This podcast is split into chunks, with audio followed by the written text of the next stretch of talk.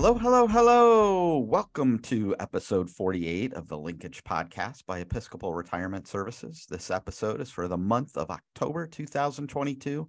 Thanks so much for joining us. I'm Brian Reynolds, Vice President of Marketing for Episcopal Retirement Services, and I'm here with Kristen Davenport, Director of Communication and our Executive Producer. How are you, Kristen? Brian, I'm terrific today. Thanks for asking. I'm just really enjoying this fall weather Mm-hmm. fall is definitely my season. yeah, great to see the color uh, changes in the trees, and it's been a little warmer than normal, but uh, I- am not going to complain about that.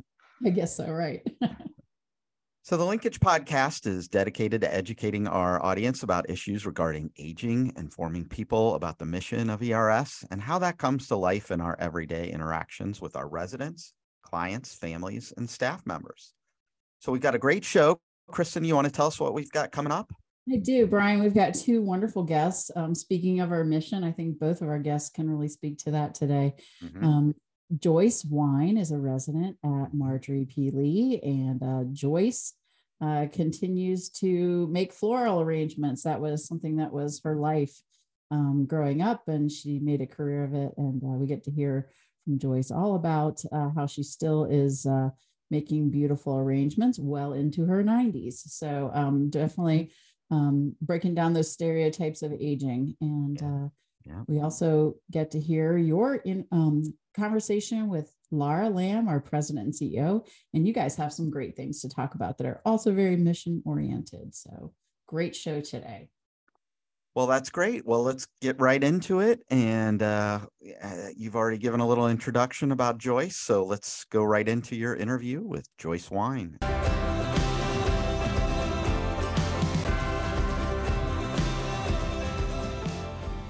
Joyce, welcome to our podcast today. Thanks so much for being my guest. Well, thank you for inviting me. Well, I got to know you a little bit. Um, leading up to our latest gala event, which was the Evening of Grandeur at Peterloon. That and, was that was grand. And we both got to go, which was exciting. But even more exciting, um, you um, helped us arrange all the flowers. You actually decided which flowers and how it should look. Why don't you just tell our listeners a little bit about your background as a florist and and how much you enjoy still doing those flower arrangements to this day. Well, I guess I was just born in a flower pot. and I was just, um, my mother founded, and my mother and my dad, because a lot of people didn't think men were in the florist business. And they would say, Well, your mother does that. What does your dad do? I said, They're both florists. They were very active in those days. In back in 1923, I'd say 85% of business was funeral work. Mm. So it was uh, a different uh, era and a different time, like anything else would change with whatever's going on in the world. But that at that time, they were working full time with the shop that they founded in Norwood. There's a lot of people, a lot of, uh, of uh, people were founding their shops in Norwood because Norwood gave an incentive to be there. Mm. And so I learned a lot about Norwood at that time. And that was, as I said, 1923. So my sister had been born in 1920, so she was three years old. And since my mother's name was Lillian, that was too hard to say. She named it after my sister, who was born three years before that, and they named it Janet.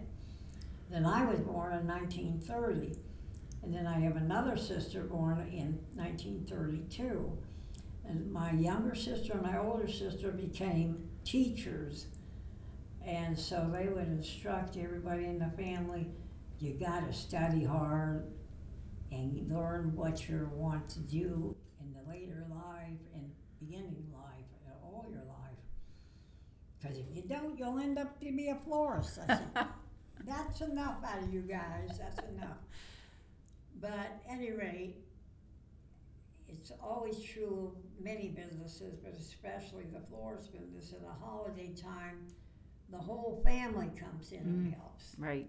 So they're all there and always, what can we do to help? And we always give them something to do, and they don't always like what we give them to do, but anyway, it's always something different. And uh, so we learned, uh, and I learned the florist business. And, but then when I went away to college at uh, Duke University in uh, North Carolina, I studied architecture along with botany and zoology and uh, biology. Um, and uh, I enjoyed both. I enjoyed uh, architecture, and uh, we had a visiting professor who was Mar- uh, Frank Lloyd Wright, and he was. uh, Wow. he was. He That's a name drop right there. yeah, and he was something else though. He wanted to be uh, right, and everybody else was wrong. he was Mr. Right, wasn't he? Was Mr. Right, all right, Frank Lloyd Wright. Mhm. And so we, someone wanted to help him up the platform where he had this riser to speak, and, and he said, "I can do it myself." Mm. But the first thing he said was the South was backwards and they weren't going to get ahead at all. And I said, What? Why is he doing that down here? But he said he was just challenging them. Yeah. But I do believe he was uh, a good friend of plumbers because he made all flat roofs. you have snow piled up on a flat roof, it leaks. Yes, I grew up right near Fallingwater Oh, you in did? Pennsylvania. Yes, I, I visited Oh, there many, many times. Uh, no, in it's in um, Oh, Somerset, yes. Pennsylvania, and Yes. it's very flat roof. Lots of drainage issues out there for yeah, sure. Yeah, that was that was a, a different time. But anyway, I enjoyed uh, being there and uh, meeting him, and, Yeah. and uh, even though it was challenging. So then, after college, you did come back and, and join your parents in the florist business. Oh yeah, because um, there wasn't anything else. I, I thought about secretarial work and then other businesses, and uh, my husband was with um, life insurance, Lincoln Life Insurance, and, Mhm. and uh, I thought, no, I really love the flowers. Mm. I love working with my mother, and she was a very Uh, challenging and very um, as just a special person. I've been told that by many people that I Mhm. didn't know, and um, it was after she was gone. They said, "Oh, your mother was special." Mm. So I got a chance to work with her, but we Mhm. had a lot of fun teasing all the time, you know. Is that where you got your sense of humor? Oh yeah. She'd go to the beauty shop. She'd come back, and I'd say, "They didn't take you." and and I'd go to the beauty shop. I'd come back. She said, "They couldn't take you either." Tell our listeners your um your joke about old florists because that's a good one. Pardon? Your joke about old florists. Tell us that oh, one. old florists never die. They just make new arrangements. That's a really good one. Well, I enjoyed your sense of humor and your love of flowers, and you shared that with us when we made these arrangements for Peter Peterloon, and they turned out so beautifully.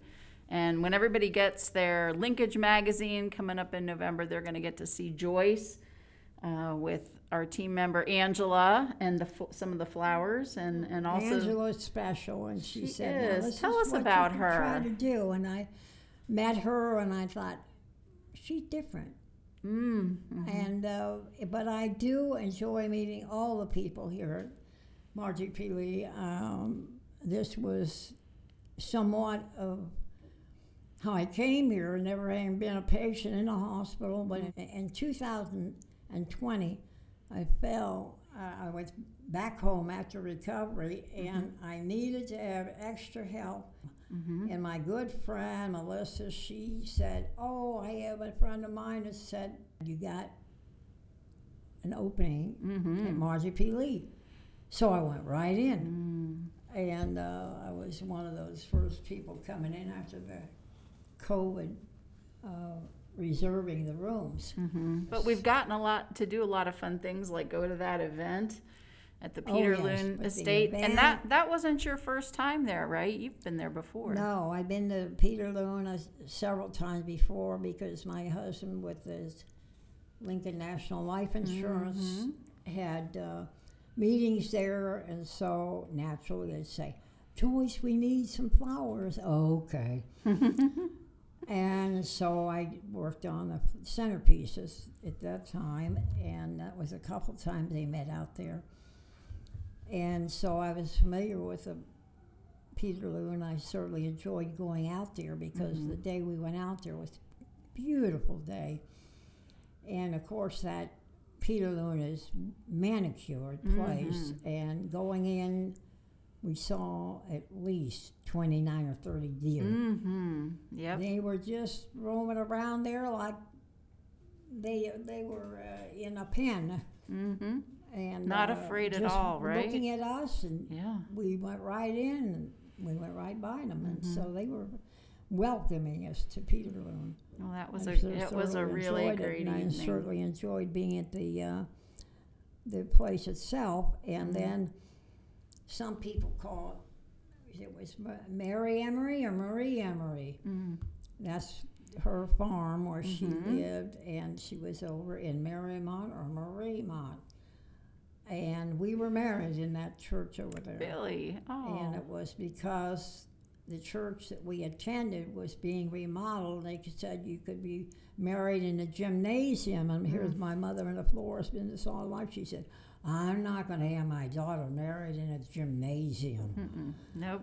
So we picked that church because she had decorated that church a number of times, and that's why I was familiar with that that community and that church, and then with the uh, uh, everyone who was affiliated with it, and I know with uh, here with Margie P. Lee and the and uh, Deupree House, and I was familiar with all those, and then I was familiar with going on Virginia Avenue where you have your home offices. And Mm-hmm. I thought these places are well run. And so I know I think you're rated five out of 5 Mm-hmm. and you're worth every every point. Oh, good. Well, thank you. Well, I want our listeners to get to hear a little bit more from you because you have so many interesting stories. Will you tell us about your experience going to the Rose Bowl parade, not just to see the parade, but also to actually work on the beautiful parade floats, which are, I think, amazing. Tell us about that experience. Yes, well I knew we wanted to go to see the Rose Parade. Mm-hmm. And my sister Janet and I, and I were going, and her two daughters were going. The four of us were going. The guys didn't want to go. Mm. They said, "Oh, we don't want to go to the Rose Parade." I said, "Okay, good. We don't want you. Stay home." And then when I got there, I was able to work with the Lutheran Church, the Lutheran Float. It's the only one that has a, a, a directly sponsored church. Hmm. There are a lot Right. of volunteers, but this is the only one that's just that way, and they've been, been uh, a part of it for almost as long as the uh, parade has taken place. And that was on, then the actual parade was on a Monday because they don't have it on Sunday. And Right. it will be that same way this year Mm-hmm.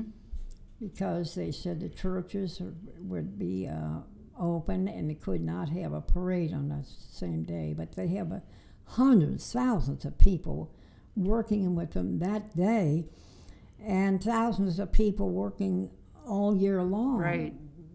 Getting Right. each one of them going, and each each one is supposed to be a part of the theme Mm-hmm. and um, it works works beautifully because uh, it's probably the only super organized thing that everybody is and volunteers and uh, making it go right. And they Mhm. just that's one thing they look forward to. That small community Yes. next to a large bi- uh, city Mm-hmm. um, that it really is a um, remarkable how they can put that thing together. Mm-hmm. And you got to meet Shirley Temple. She was the grand marshal Oh. that year. Yes, but while we're working on the float, and I had a young girl. of course, everybody looks young to me, and you, you and I said to her, "Oh, there's Shirley Temple looking at our float." She said, "Who's that?" Am I getting old or what? But at any rate, she had this gorgeous white full length dress with huge red roses on it Oh, which she did not wear to the, uh, the actual event when she was the grand marshal oh, because they wanted her to wear something else, and of course Yeah. you wear and do what they want you to do. And Right. said, okay. but anyway, I thoroughly enjoyed that Yeah. working on it and how um, there's so many volunteers. mm-hmm.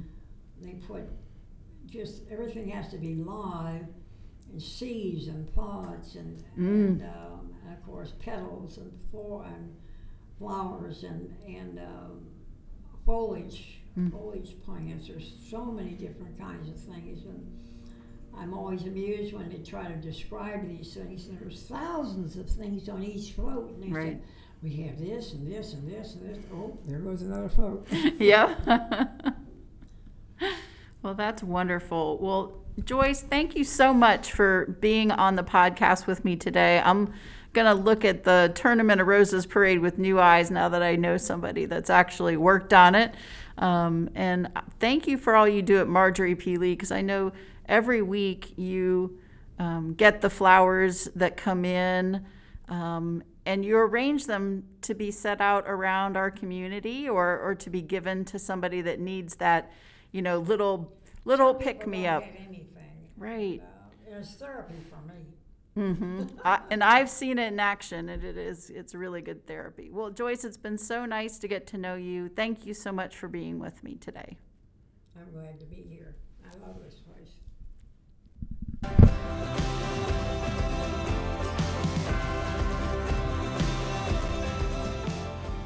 What a wonderful interview with Joyce Kristen. I, I certainly loved hearing about her experiences, especially with the Tournament of Roses, one of my favorite as, as a Big Ten person.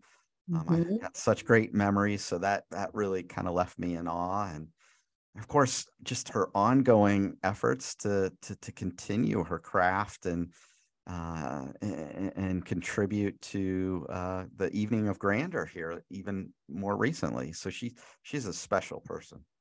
She really is, Brian. One of the things that really hit home for me was, you know, Joyce attended Duke University and, uh, you know, really could have gone into many different careers. She was the Mhm. one of her three sisters that um, stayed in the business and became a florist. And she really talked, and I think she got a little choked up talking about her mom and working alongside her mom and what a special person she was. So even well into her 90s, you know, she's still got that um, those great memories and that connection. That was um, really heartening to hear. Well, Brian, next up is your conversation with our president and CEO, Laura Lamb. I'm looking forward to hearing what Laura's got for us this time.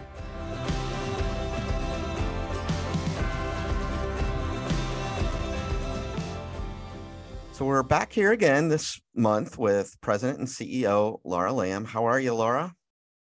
Brian, I'm doing well. How about you? I'm doing very well. Thanks so much. And I think, uh, as always, we have no shortage of of topics to cover. And um, I thought we'd just celebrate after having a, a great last uh, uh, event in our our our gala series, the Jazzin' at the Manse. Uh, we just celebrated this Friday. What a fun time it was, wasn't it? Oh my goodness, I so enjoyed myself. That you all did such a good job of transforming that community space into a Mhm. jazz club. I don't know how you did it, but you did. Yeah, yeah. I think everybody had a great time. The the the music was great. It was again, I think a very nice intimate atmosphere where people could really talk and engage. So it, it was definitely a fun night. And and I think uh, you know what what the highlight of the evening, and I it was such a celebration of our affordable living communities and the efforts and the services we provided. But you know, there at the end of the night, you had an opportunity to discuss this new campaign that and and uh, an idea that's coming out, which is we're calling the culture of wellness. I wonder if you could really describe that and and um, eh, for our listeners here today.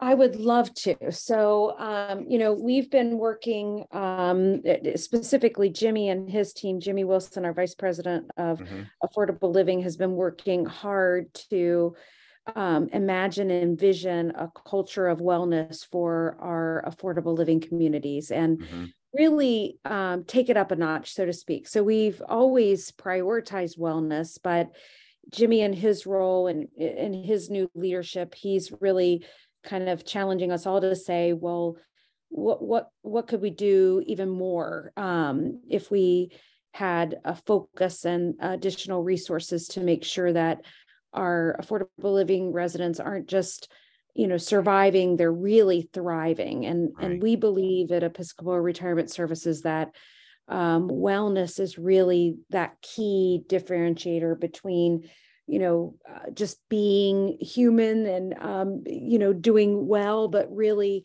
um, experiencing full dimensional wellness and so mm-hmm. he and his team has put some time um, in like visioning and has created a, a very holistic i would call version 2.0 of wellness in our afford our affordable living community so we actually had jimmy um, on stage really casting that vision for mm-hmm. the audience and boy well you were there it was so well received um, yeah. so well received by not just our residents who we shared that with earlier in the week but uh, with our um, our folks that attended the jazz and at the manse with us right well and I, I thought it was so as he talked about it it's such a holistic approach it's not just the physical but it's it's the social, the spiritual, uh, the vocational, you know, really being holistic about it was what was impressive. Yes, for sure, for sure. And I think that that is a key component of the change. You know, we, um, you know, I think about wellness as a continuum, Brian. Mm-hmm. So, you know, what we've been able to do in the CCRCs, you know, maybe we're further along in the continuum of that holistic piece. So, you know, we have um, a spiritual services program in all of our retirement communities. And as an example, you know, we have access to healthy food because we have a culinary a dining program in each of our communities. But mm-hmm. affordable living might be a little bit, um, you know, newer, not newer, but along the continuum, less evolved on that wellness side. Um, you know, what we um, have been able to offer to date is largely a, a, an approach that talks about physical wellness. Right. But in a holistic wellness approach, you're exactly right. We need to do the fitness, but then we also need to do the spiritual side, the nutritional mm-hmm. side, the vocational side, the, you know, um, mental and emotional wellness side. Right. Well, and I think what impressed me, you know, at, at the end is that goal to really keep people as residents as long as possible. So, and rooted yeah, in in research and data to really with that goal of keeping people within our walls, so we can take good care of them. So that's right, right, really special. Well, and that's a critical component of this this five year plan that Jimmy has laid out. Is that, you know, it's one thing to say we think these components of wellness are important mm-hmm. but he's again taking it up a notch and has a robust research component so mm-hmm. we'll be mm-hmm. partnering most likely with a local organization or university to test our theory so right. if you do these things do people live longer do people live you know more well so to mm-hmm. speak um, and then we'll be able to have research to back that up so that we can we can you know honestly assessed our programming to say maybe it needs to be more mindfulness and spiritual or emotionally driven not that fit, physical fitness isn't important but it will really help us understand what are the key components of a program that really does allow people to thrive, live longer, healthier, happier lives. Yeah, yeah. Well, and it sounds like it's really resonating with donors. Like you had a, a great special announcement at the Jazz and the Manse, and sounds like we're really moving towards a, a pretty big goal. Uh, and I wonder if you could uh, could bring our listeners up to date on that as well. Of course, I'd love to, and I'd love to um, ask them if the, if they are so moved, if this is a passion of theirs, that they could certainly help us because we're not we're not at our goal, but we right. um, do have something exciting to say. So, the five year culture of wellness um, program campaign is um, just north of a million dollar goal, mm-hmm. which is a big big number and a lot of zeros. but right. fortunately, we've had several donors that have already stepped up in our silent phase. And one couple in particular I'd like to just really honor and, and share with um, your listeners, our listeners, mm-hmm. and that is David and Linda Stetson. Yeah. So um, Linda is no stranger to ERS. She is a previous board member. Mm-hmm. Um, her mother actually also, we were um, fortunate and honored to serve her mother at Marjorie P. Lee and the cottages mm-hmm. uh, when she was living. And you know, with that background, she really knows our ministry, knows our passion, and she shared um, our passion for specifically affordable living mm-hmm. and even more specifically wellness. So they've been supporters of our affordable living wellness initiative for years, right. but um, they have ex- they've been extraordinary donors. So to say that they've even been more extraordinary kind of feels funny, but they have, Brian. So we announced um, that David and Linda made a, a, half a million dollar gift wow. to our Culture of Wellness initiative, which yeah. will, and this is what I said to both of them. I have no doubt that you will be changing people's lives mm-hmm. because a gift of that magnitude really will propel us towards our million dollar goal. Right and with the help of some other donors we are um, we are really close. We have an additional uh, gap if you will of $350000 so you know having um, you know 650 almost or plus or minus uh, towards that goal we really feel like we're in good position to reach our goal. And ultimately why is that important it's because we will be able to transform the health and wellness of uh, those that we serve in for low income adults. So that's exciting.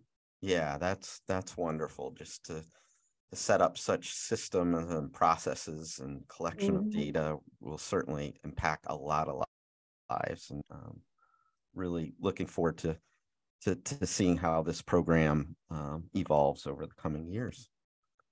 So uh absolutely, uh, that is the goal. Yeah. So eh, on another uh, initiative, very near and dear to your heart, my heart, the the servant leadership team's heart is our uh, we can do better program and uh, i know you and i i and the servant leadership team have been looking to update our scorecard and there's some wonderful things to share from that so i wonder if you could maybe talk about some of the the progress that that we've seen since we started the scorecard over a year ago I would love to. It is near and dear to my heart. It's something that, you know, I think is so important. I was at the National um, Association of LeadingAge um, just a few weeks ago, and you know, I'm constantly reminded reminded that you know you can only manage what you measure. So, right. um, just a reminder to our listeners that this time last year uh, we unveiled our first We Can Do Better scorecard. And um, this year, uh, we are unveiling, and I'm actually going to put version two on it, Brian. I just thought of that, version right. two, so that, um, right. or, or, year two, so to speak. Mm-hmm. So um, we've had this process of, you know, measuring uh, what we want to improve for a year mm-hmm. now and we are in the final touches of being able to release um, the second um, scorecard. And something we added to the scorecard that I think is really important is, you know, asking ourselves, like, well, okay, are we making a difference? Are we changing anything? You know you why do you measure things? You want to manage them. You want to Mm-hmm. improve them. So Yep. you have to ask yourself yourselves the question did you did you change anything?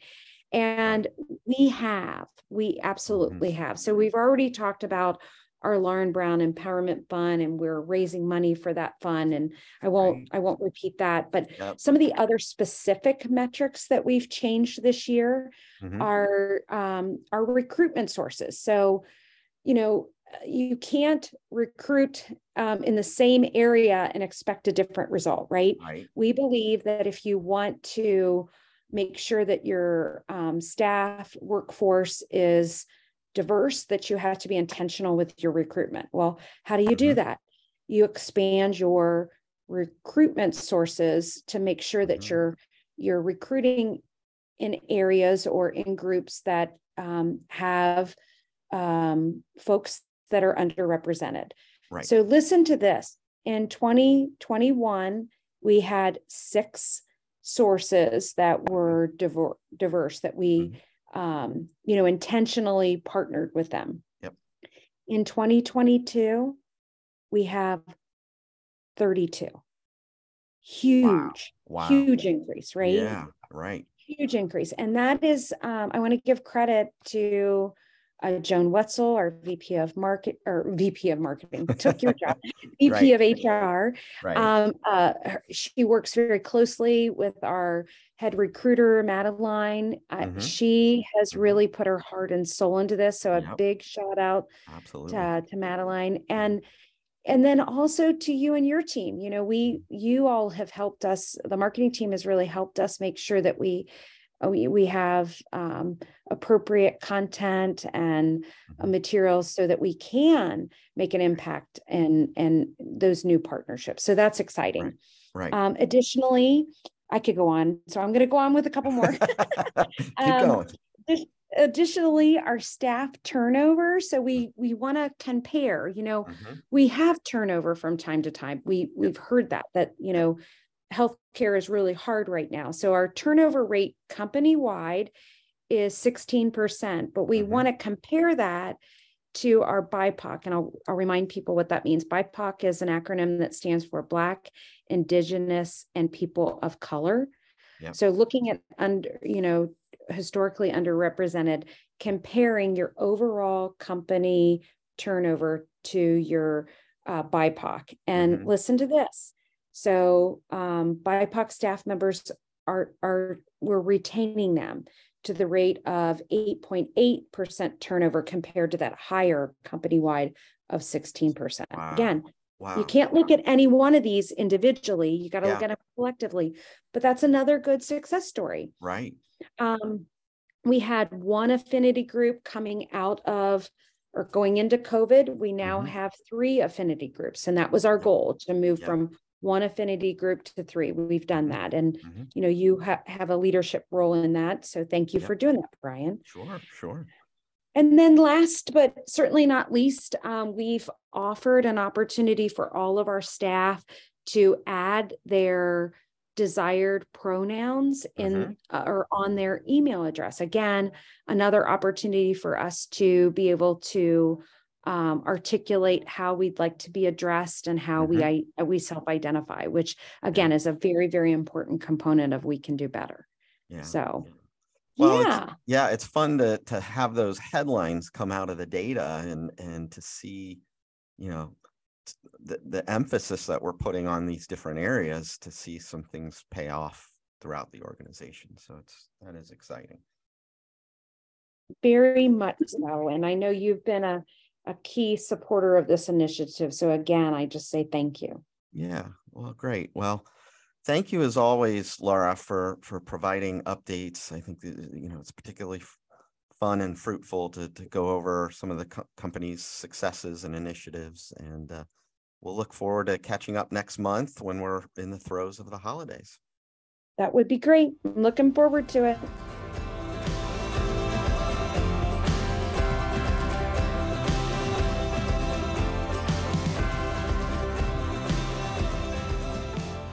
Brian, one of the things I love about our organization is uh, is our mission to uh, do better for those uh, who are underrepresented, both those we serve and the team members that we serve alongside of. And uh, we've really made some amazing strides in that area this year. Yeah, I think we're very proud of that. I, I know Laura is, and uh, you know, there's a lot of work still left to do, but uh, we'll continue by, you know, making sure that we're measuring and putting into place some some some goals, and and then executing on programs. And um, it, it's exciting to see some progress. So more to come. And I, you know, along that same line, talking about that another initiative of the culture of wellness, I think is a really important thing, and really excited to support um, Joy Blang and Jimmy Wilson as they look to raise funds for that uh, that program, and uh, and which will just benefit our affordable living residents even more to come. I love that um, note of innovation there. You know, we're really going to break some ground, I believe, and um, I'm excited to see who comes along and um, and comes up beside us and, and helps us with that initiative. It's going to be very exciting. Absolutely, absolutely. Well, that's it for this latest episode of the Linkage Podcast by Episcopal Retirement Services. For more information about us, you can visit our website at episcopalretirement.com we have a lot of great content, including our linkage blog. Uh, there's many resources for you to learn more about aging and the services we offer. Uh, we, you can also follow us on Facebook, Twitter, LinkedIn, and YouTube to see what's going on within ERS and our communities. If you have any questions or feedback for us, please email us at info at erslife.org. That's info at erslife.org. The Linkage podcast is produced by Kristen Davenport and myself, and our technical director is Caroline Perrier. I'd like to thank our guest today, Joyce Wine, and of course, a special thank you, as always, to President and CEO Laura Lamb. On behalf of myself, Brian Reynolds, and Kristen Davenport, thank you so much for joining us. And we look forward to uh, you all joining our podcast next month. Thanks so much, Kristen. You bet, Brian. Looking forward to it.